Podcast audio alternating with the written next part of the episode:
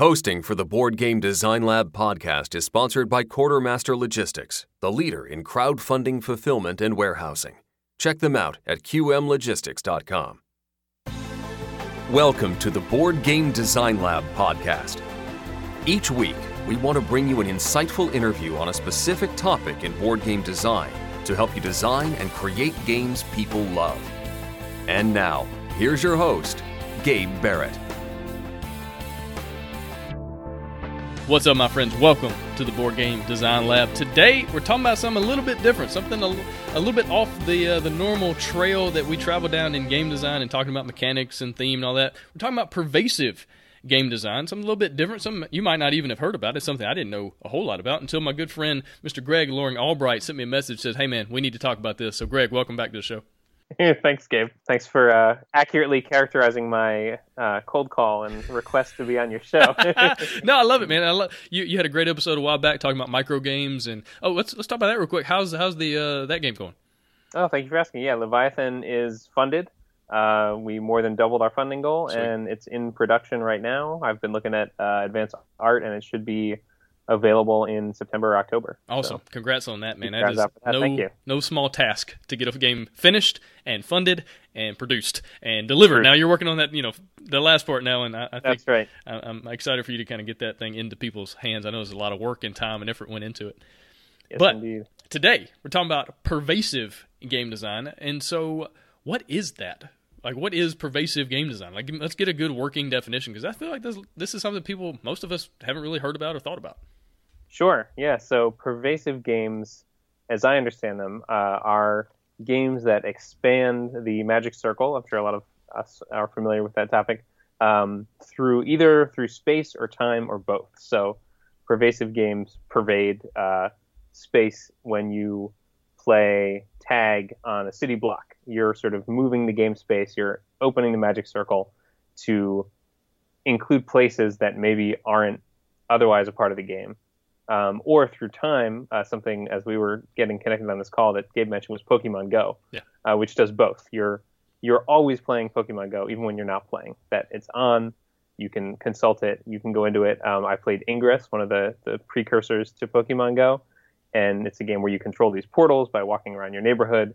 And I would walk, I would walk to work, and I would check on my portals, and I would guard them from the other team. And then when I would come home from work, some of the portals had been weakened or had been turned to the other team's side. So the game's going on even when I'm not there. It's pervasive in time as well as space. Yeah, that's a really interesting concept. And these are games that you know a lot of us have been playing forever. We just never thought of it as a pervasive game, even though Yep. that's kind of what it did. Whether you played hide and seek and your entire neighborhood was the uh, the Yep. game board, so to speak, or playing tag or you know all the PE games that we played. But let's let's kind of go into some examples and then like just in general, and then we can go into kind of more specific like board game examples to kind of frame this conversation.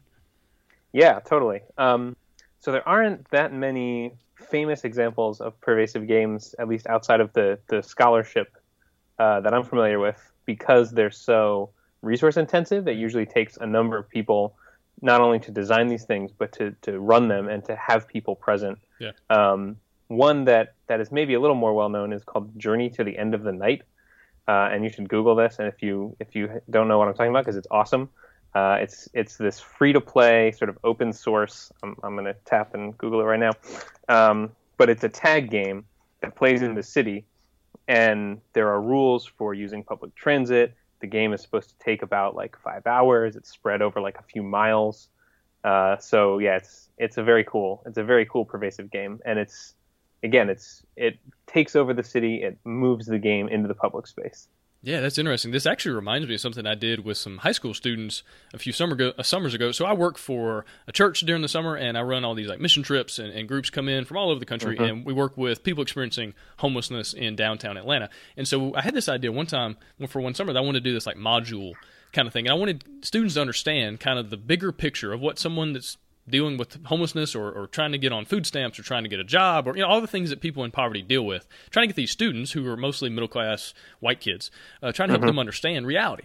And so we created what effectively was a game. It was like this kind of glorified scavenger hunt where in our giant church parking lot we set up all these stations and one represented the uh, the housing office and one was the uh, the office you have to go to to get food stamps. And this was a church where you could get some clothes and like all these there was like 12 I think stations where I had people that work for me, my staff. They would they would go and kind of man these stations, and people would you know they have to walk up and fill out all these paperwork things, and everybody had like an ID, and like you had like your sheet of paper that told you your name and like your backstory and what you were dealing with and what you're trying to accomplish, and that kind of thing. And so, and it was the most frustrating, and it was hot. It was 100 degree Atlanta heat outside, and I made them. They had to carry their bag, like whatever bag they brought with them Yep. to the, you know, for the mission trip. They had to carry that thing around, and then I had their leaders uh, walk around and like just doing uh, like annoying things. Uh, sometimes, Yep. like some of the leaders were police officers, and they would just go hassle people, like, "Hey, you've been standing here for more than two minutes. You need to move along." You know, like stuff like that. Just the, the normal things that people on the street deal with. And it was like a three-hour hateful event game, basically. Yeah. this, like glorified scavenger hunt. And like my staff, there was only six of them, and there were twelve stations. And so they would rotate. And so somebody Nice. would like all the way done with filling out their paperwork and the staff person would be like, All right, I'm done and they would like close the close the station and walk away. And that kid would have to just sit there and wait for somebody else to show up and, and run the you know, the open the open the food stamp office back up, so to speak. Yeah. And it was yeah, just this really it's, it's so yeah. true. yeah, and it was this really interesting, kind of pervasive game, just trying to help these kids understand reality for what you know. And I, you know, it's you're, you're going to do this in a day, and this actually takes six months. This actually takes a year. You know, with housing, it takes three years. It's a, a waiting list of like three years right now to get on government housing. It's crazy. But this was Yeah. something that we used in a game to teach something. Is that something you find happens a lot with these kinds of games? It's more like object lesson kind of teaching, or or what? Yeah, so in my experience making and playing pervasive games, they haven't been that way. Um, Just because I don't, uh, I don't like didactic games myself. I play too many bad ones. But yours sounds great. Um, and I it was think hateful. actually- it was not fun by any Yeah. stretch of the imagination, but that well, was the point. I mean, and that's good. Yeah, right. That that, and I think that speaks to a strength of pervasive games. Uh, in contrast to board games and video games, is that you can use these elements of embodiment. That the hundred degree heat was now a player in the game. That if this Yeah. were a board game about experiencing homelessness, you would draw a card and said hundred degree heat, movement reduced by two. Mm-hmm. Right.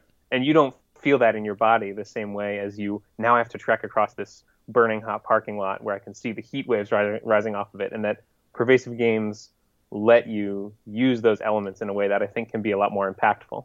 Yeah, it's a great point. Now, what are some other examples, like maybe of just some kind of like you, you mentioned tag, we said hide and seek. What are some other just Mhm. kind of well-known games that actually fall into this category of gaming?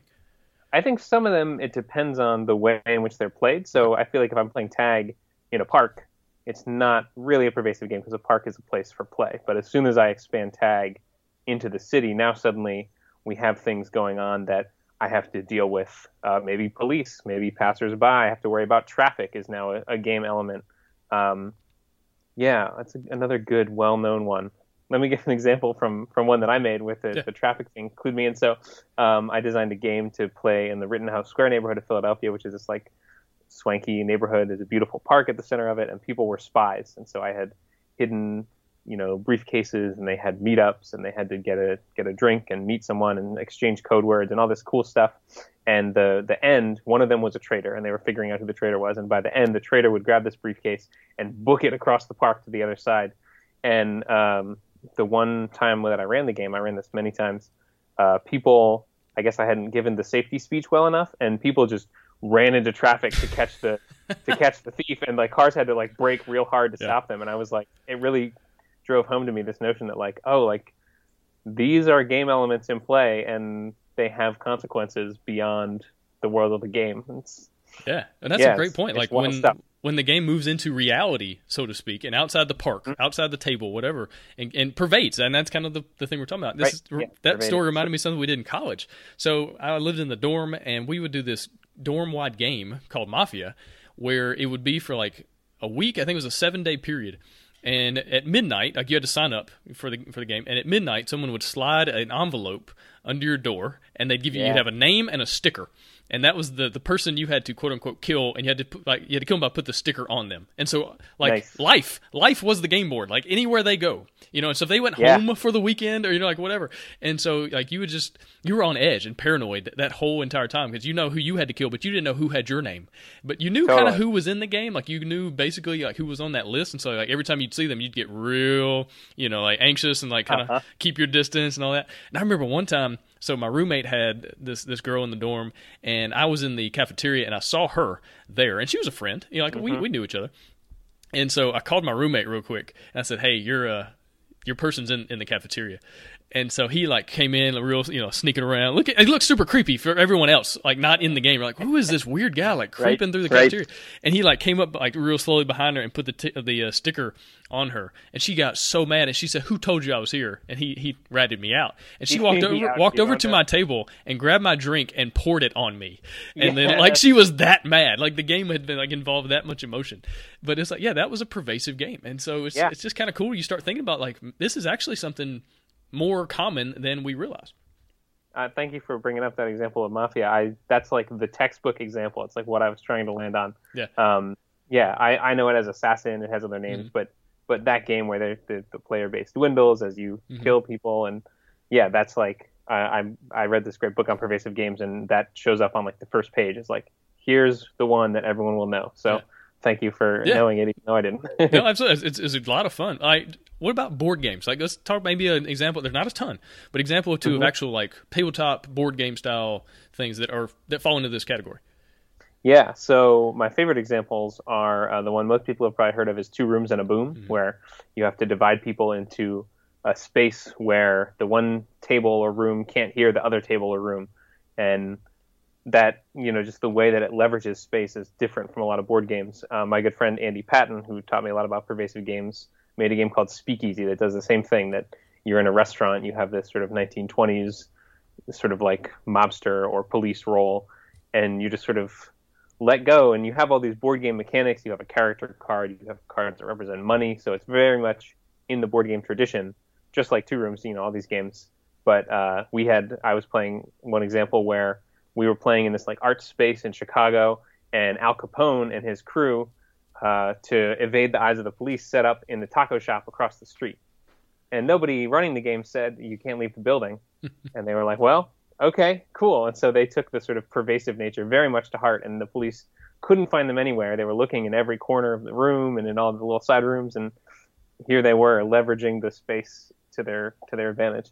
Yeah, definitely. Now, what about the game Diplomacy? Because I'm sitting here thinking about it. Like, I've known people that have talked about their experiences with Diplomacy, and like so, and they would run it over the course of like weeks, you know, and they would kind of mm-hmm. you'd make one action a day basically, and so you kind of have a lot of time to think, and so they would, you know, I knew some guys were playing at work. There's like four or five of them, you know, they're in the office, and so like somebody might write a letter and put it in an envelope and like drop it off at somebody's desk, you know, with like some terms or some ideas about, hey, if you do this, I'll do this other thing. And and the way they do it, and like sometimes that's a lie. Like sometimes they're giving Right. you one letter and they're giving somebody else a different Right. one, and they're diplomacy. yeah, they're betraying you with these like, you know these messages and all that. I, I guess that would kind of fall into the pervasive because Yeah, it's moving off That's the a table. great example of and and the time pervasive nature Yeah. that just because one month or year, I don't know how diplomacy works, how one one unit of game time Mm-hmm. Uh, maybe I have a busy week that week and I'm not able to send all my letters, and Mhm. you have a really free week and you're able to use that time to your advantage and build a huge alliance. And the time flows differently for the different players as opposed to at a more traditional board game where we all sit there and your turn and my turn and your turn and my turn. Yeah, definitely. Well, cool, man. Well, let's talk a little bit more about your experience because you're working on one of these games right now, and I want to talk That's kind of right. more specifically about that game in a minute, kind of the event, Sure. the, the really cool thing you're working on. But just kind of give me your experience so far with with designing this game, and kind of talk through what that's looked like from from this angle. Yeah. So uh, my experience in pervasive games started in Chicago with my good friend Andy, who I just mentioned, and Waxwing Puzzle Company.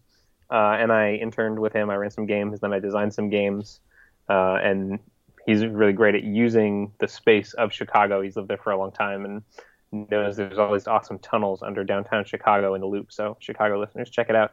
Um, but I started designing pervasive games there, and then when I moved to Philly, where I live now, uh, I started a little LLC to to do this here as well. So I licensed some of his games. I'll run Speakeasy here occasionally. I ran this game in Rittenhouse Square that I mentioned.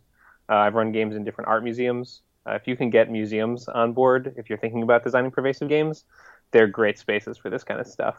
Uh, we did run one in the Chicago Museum of Art where the theme, the story of the game was about stealing art.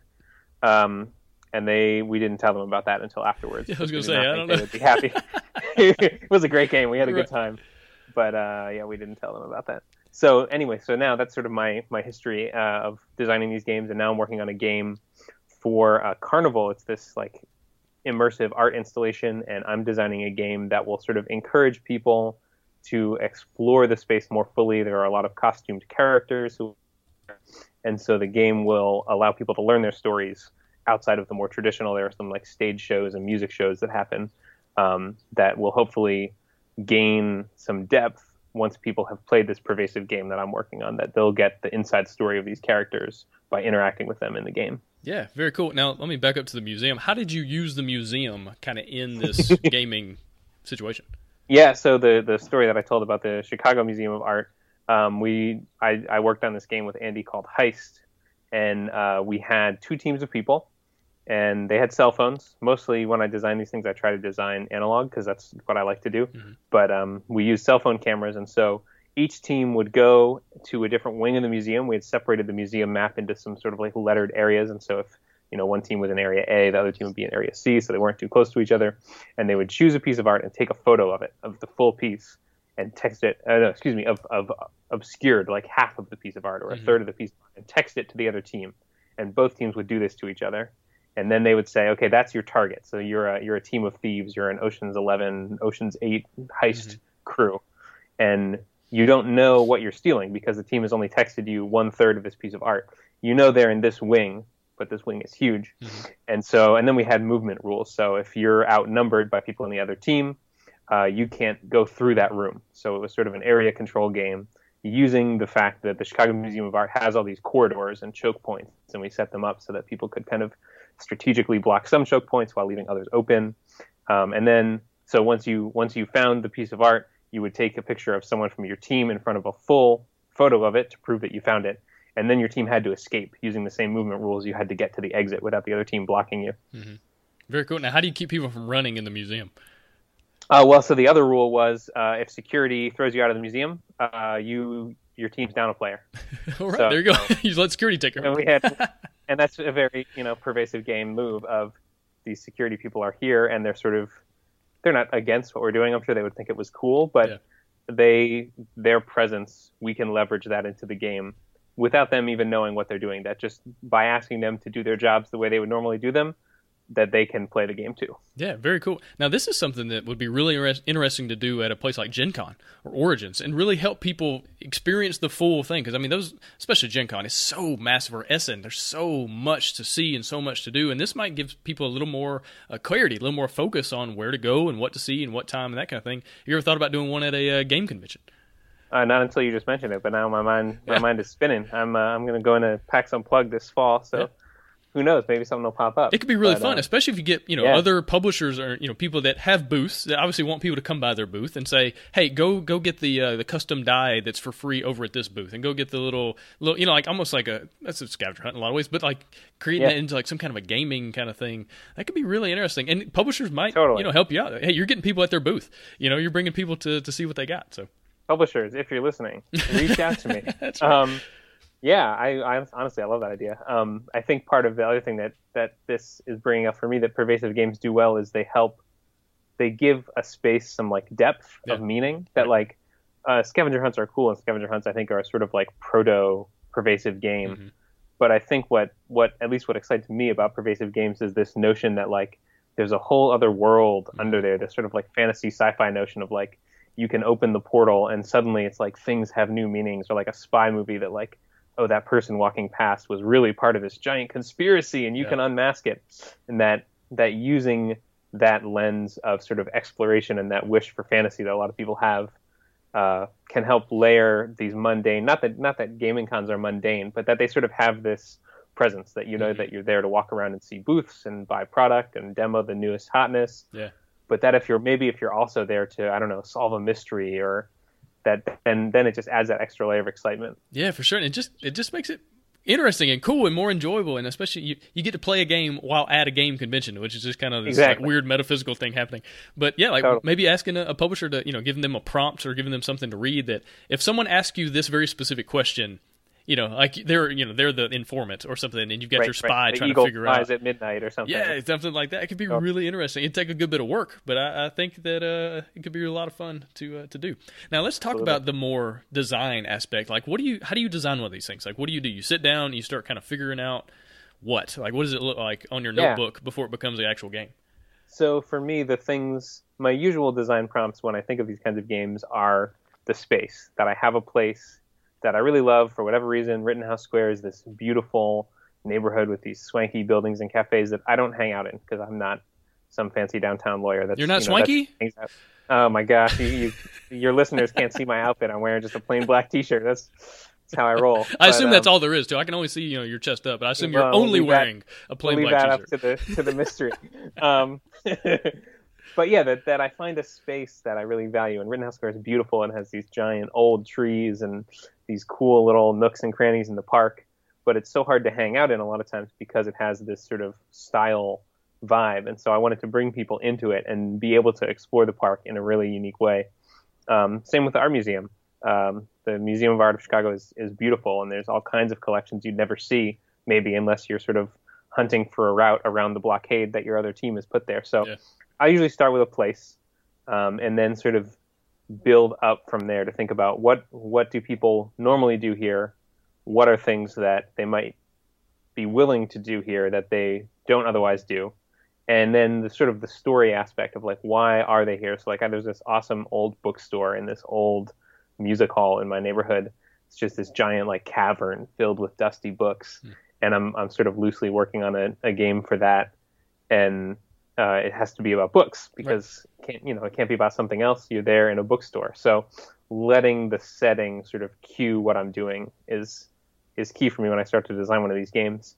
And then the other thing that I always think about is that uh, as someone who makes board games and plays board games, uh, these games have to be really simple Mhm. in comparison to board games because when you're all around the table together, you can all sort of collaboratively figure out, oh, this is what the rule intended. Even the clearest rules, you know, have these sort of edge cases, things that are confusing. And when everyone's there, you can say, okay, this is how we're going to play it. Yeah. And in a pervasive game, you people show up, you send them loose, and if they misinterpret the rules, hopefully it doesn't mess things up. Right. Hopefully they don't run into traffic because they misinterpreted a rule because Yeah. that would be a bummer. Yeah, yeah, no doubt. Now, what's interesting about this, thinking about it from a place, like beginning with the place, is that Mm-hmm. you could have things. I'm just sitting here thinking, like, what kind of, what kind of mechanics, what kind of things could you do if you have, Yeah. like, if you're trying to fill out a letter or like fill out like something, some kind of message. You know, you could have people go to the art installation in room 401 and look at the third word on this painting, and that goes into the next slot for this message that they're trying to create. Or you, in a bookstore, you could do the same thing. You know, find this book on the shelf and open it up, and the first word on page 72 is the next word you need. Like you can like really make the make the setting the game. I mean, and just make Yeah. it part of the mechanisms. That's just a really cool thing. Have you have you done that kind of thing? Absolutely, and especially the the bookstore game is actually proven to be hard because books can move. Um, And if I was on the other team, I would take the book. Like now I win. That's and that's like you know that that's a valid play unless the rules say otherwise. Yeah. But uh, spaces that have a lot of like plaques or Yeah. like permanent permanent structures, Mhm. permanent street arrangements, signs, things like that. things that you can use that you know will be there Mhm. when you you know you take your scouting trip. I take a lot of photos. I draft the game and then I come back and make sure everything's still there because I don't want someone looking for you know the third word on the plaque and the plaque has been taken down by the parks department. Yeah. Um, that would be a bummer. right. Now, as far as win conditions, what are the what are the typical win conditions that you have? I mean, if you're playing a game, you got to how do you win? And so, what does that look like for these kinds of games? Yeah, it's a that's honestly maybe that's the hardest question um, because it's it can either uh, are you familiar with the sort of the dichotomy of like progressive versus emergent games? Uh, not really, and just explain it to me. Sure, totally. So this is a concept that uh, my good friend Andy, who I shouted out earlier, taught me about, and it comes from this great book by Jesper Juul called Half Real. Um, but this notion that some games are progressive, that you sort of you start at a point and you overcome a challenge, and that lets you go to the next point, and you then you overcome the next challenge, and you go to the next point. That they're sort of what we might call on rails, Mhm. but that kind of has some derogatory connotations. Yeah. Um, but that these are games where you're going from point A to point B, and so a lot of pervasive games end up being that way because it's hard to control what people are going to do if you give them a sort of open Mhm. space. But then the other types of games are emergent games where uh, a simple rule set can create a lot of complicated or uh, unpredictable interactions. So the classic example of an emergent game is chess. There's not that many rules to chess, but there's you know however many millions of games that could possibly be played. Right. So um, the win conditions are for a progressive game are easy. It's get to the end. Yeah. Uh, you know, open the last envelope or meet the person who's standing at this place that you had no idea where it was or even who they were at the start. But as you go through each challenge, you learn more and more until you're able to complete that last challenge. Yeah. Escape the museum, like you were talking about earlier. Yeah, right. Escape rooms are, are really nice examples. I think I haven't played that many. I've played a few escape rooms and they're great, but um, I think they're mostly progressive challenges. That there's not a lot of different branching paths for how to Mm-hmm. get to the key. That you sort of solve this puzzle and maybe you can solve them out of order, but you get there and you get out. Mm-hmm. Whereas an emergent game is something more like um, like the heist game that I mentioned. That sure you have a goal, but how you go about that goal is really going to be impacted by how the opposing team chooses to play, as opposed to how the game runner set up the game. Um, something else I've learned a lot by interacting with folks in the LARP community, Okay. live action role play, Yeah. um, that that these games, pervasive games, have a lot in common with LARPs because they use space and they use the player's body sort of as their pawn on the board. Um, and and I'm learning, I'm, I'm sort of trying to integrate some of these ideas into this bookstore game that LARPs are often a lot about, not about winning, or they're about feelings and the story generated by playing. And so thinking more about mostly mostly what I've been thinking about in my pervasive game design thus far has been where people are and what they're doing. But LARPs are sort of teaching me to think about like what people are feeling based on where they are and what they're doing. And so, um, yeah, maybe having some win conditions based around like, did you accomplish your character's goal? Yeah. And and maybe that is actionable within the mechanics of the game, or maybe it's not. And then we start to move into sort of like borderline: is this a game or not? But Yeah. Uh, it's it's definitely a part of this whole sort of pervasive conversation of like playful use of space. Yeah, definitely. That's super interesting. I go back to the, the module I did with the with those high school kids. You know, everybody there was like four or five different goals, and so you Right. you, you know, in maybe you have twenty kids, so you have four kids doing this goal and four doing that and something like that. And so it was like, Right. can you get a job? It's like, all right, what does that look like? Well, you're going to need an ID. You're going to need a birth certificate. You're going to need Right. a social security card. You're going to like all these things it takes to get a job. Do you have the clothing that you need to wear? All that kind of stuff. And so you had this like, here's your victory condition, and but everybody was doing. Everybody had different victory conditions, more or less. Like there was Right. overlap because there's well, multiple people. But uh, and so you could do that kind of thing with these kinds of games. Yeah, And you have asymmetric play. yeah, totally. And so, but at the same time, like it's symmetrical in some things, but then the win condition condition's different. Like you know, a lot of people you need an ID for a lot of different things. So your win condition might require an ID, but it's totally different from my my win condition, that kind of thing. Right. And so it's and yeah, that can provide a nice sort of emergent overlap of oh now the line at the id place is really long and maybe i can go do something else first or maybe not and i have to stand in this line because all the other players want an id as well Yep, absolutely. It's really interesting, uh, inter- interesting areas to be explored more in the future. And I hope as this as maybe this podcast like sparks some ideas with people like, oh man, well, I could do this in my hometown. I could do this in my youth group or uh, at my job. Like if you have like a really interesting workplace and good culture where you could kind of create this kind Totally. of thing for for a, like a, a almost like.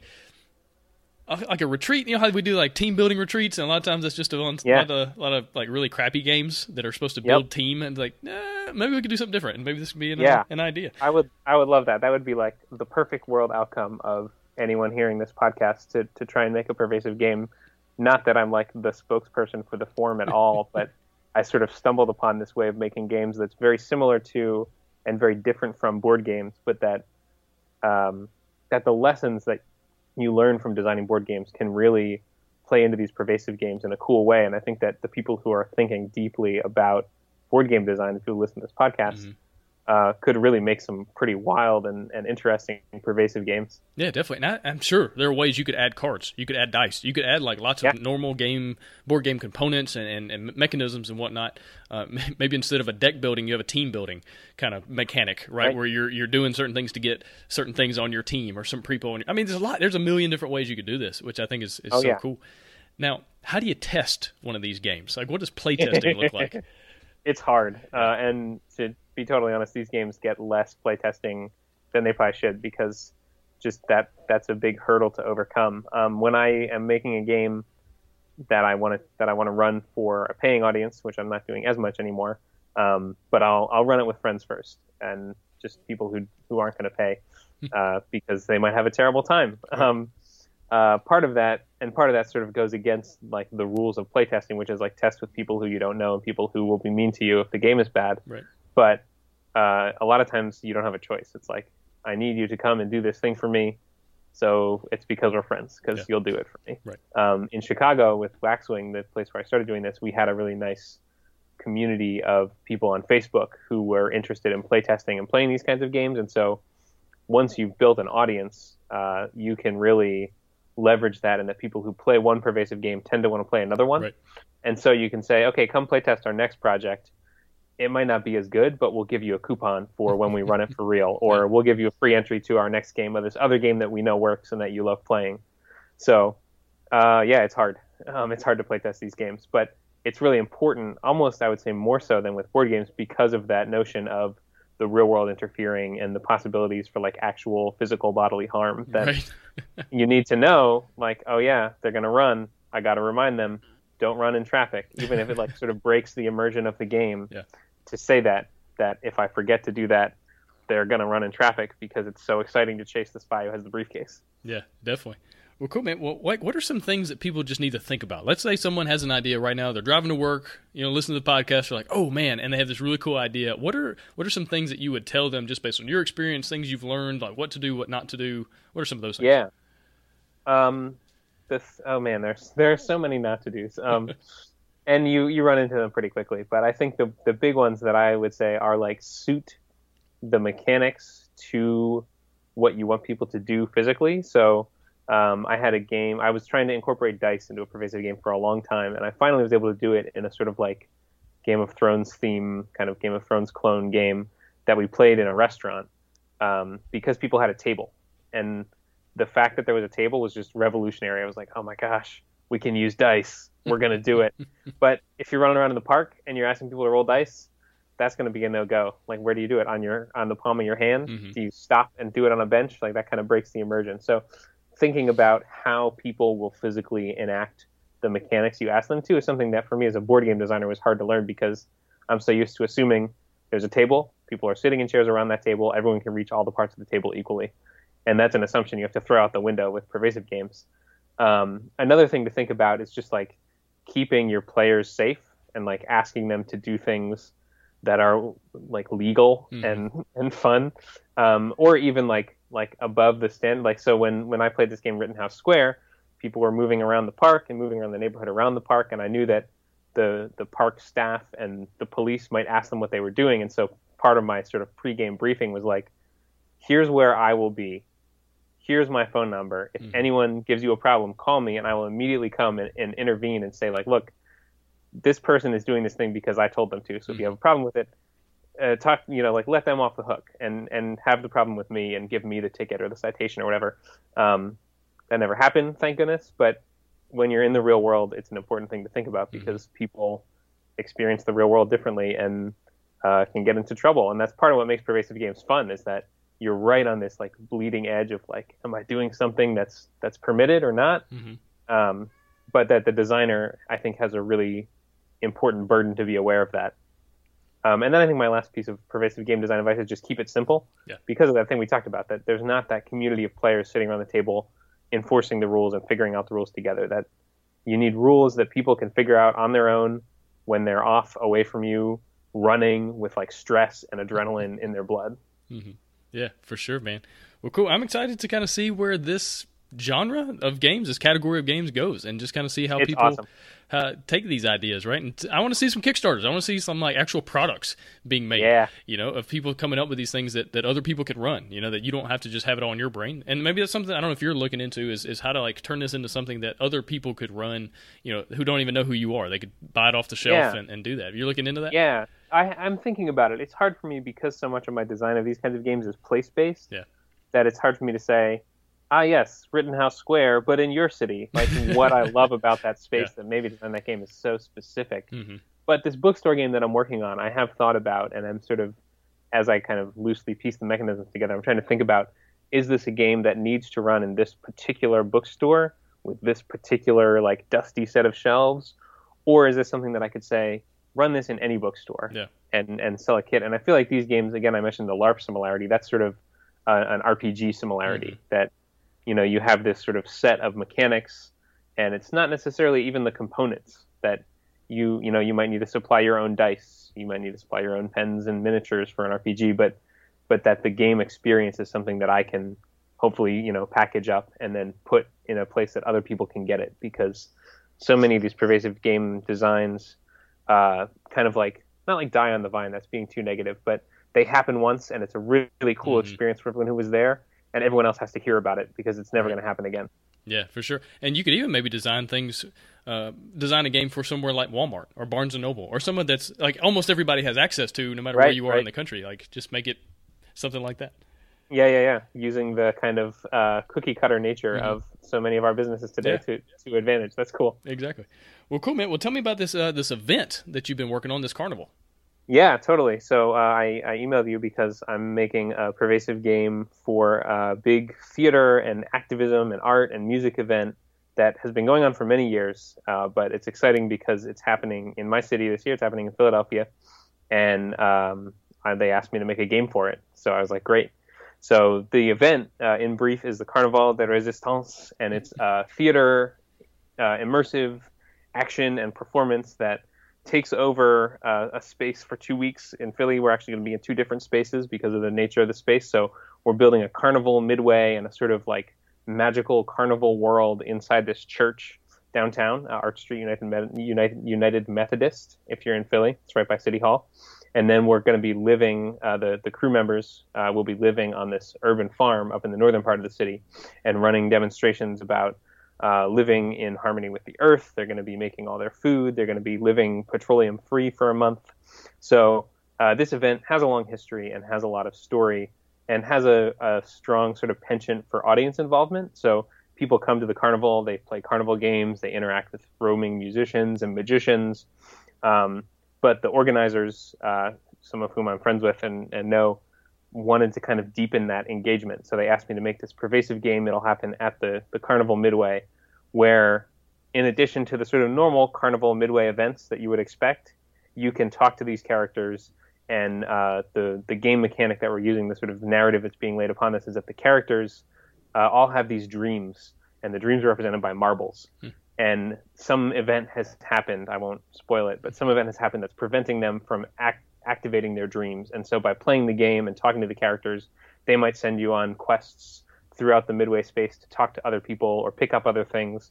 And if you complete these quests, they'll give you their dreams.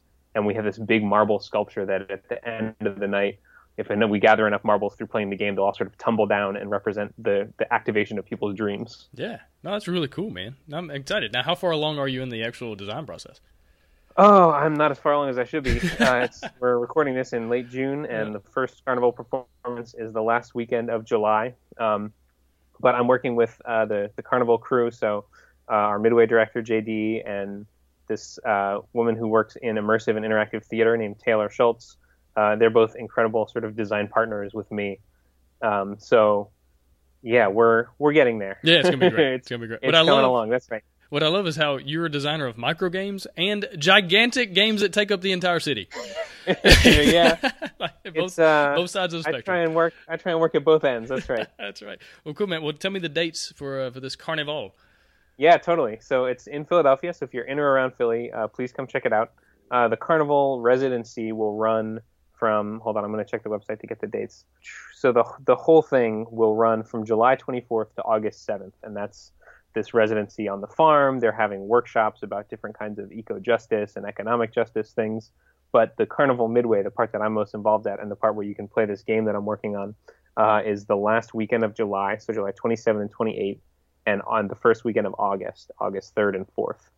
Yeah. So come down to Center City, Philly, and uh, help some wacky carnival characters activate their dreams. Yeah, no, it sounds really cool, man. I hope it goes really well, and, and I'm sure it's gonna be great. And I hope I hope a lot of people get to experience it, and right, just have a lot of fun playing the game. That's what we all want, right? We want to make games that Yeah. people enjoy, and so this is people this is play. no different.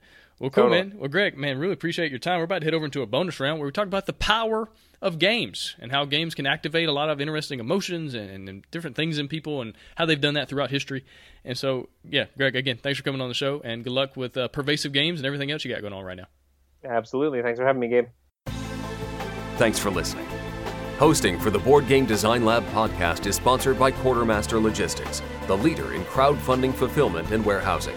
Check them out at qmlogistics.com and find all sorts of game design resources, bonus material, and chances to win free games at boardgamedesignlab.com. And until next time, keep designing, keep playtesting, and keep creating great games. Did I mention keep playtesting?